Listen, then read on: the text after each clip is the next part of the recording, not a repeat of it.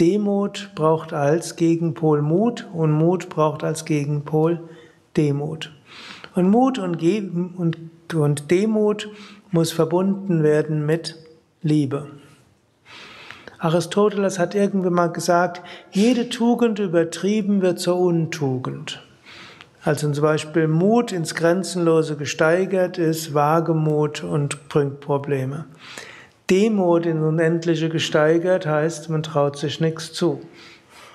Mut und Demut, aber auf einem gewissen Spektrum dazwischen ist beides wichtig. Also zu viel in die Richtung ist nicht, zu viel in die Richtung ist nicht, nicht gut.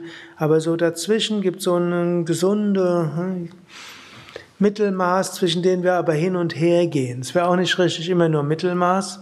Wenn wir immer alles nur Mittelmaß werden, können wir gleich eine wandelnde Statue sein oder gleich als Stein verkümmern, sondern Leben ist auch Rhythmus.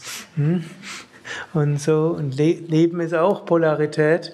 Und Hanuman zeigt eben dieses beide, Mut und Demut. Aber es ist auch nicht nur zwei Pole, sondern es braucht dann letztlich ein drittes, wofür das Ganze überhaupt. Und dafür steht eben Hanuman auch als Liebe und als äh, Hingabe zum Göttlichen. Hanuman hat noch viele andere Aspekte und vielleicht spreche ich morgen noch mal ein bisschen über Hanuman im Abendsatzang-Vortrag. Es gibt auch noch, ich glaube, der Chandra wird auch noch etwas sprechen über wahrscheinlich Vedanta oder eine Vedanta-Geschichte im Abendsatzang. Aber vielleicht noch zwei weitere Aspekte. Hanuman gilt auch als Schutzpatron des Pranayama. Also es ist gut, wenn er morgen schon früh um 6 Uhr hier Pranayama macht. Gerade die nächsten Tage sind besonders gut für intensive Praxis von Pranayama. Und ein weiteres, Hanuman gilt auch als der große Bhakta, der immer gesungen hat.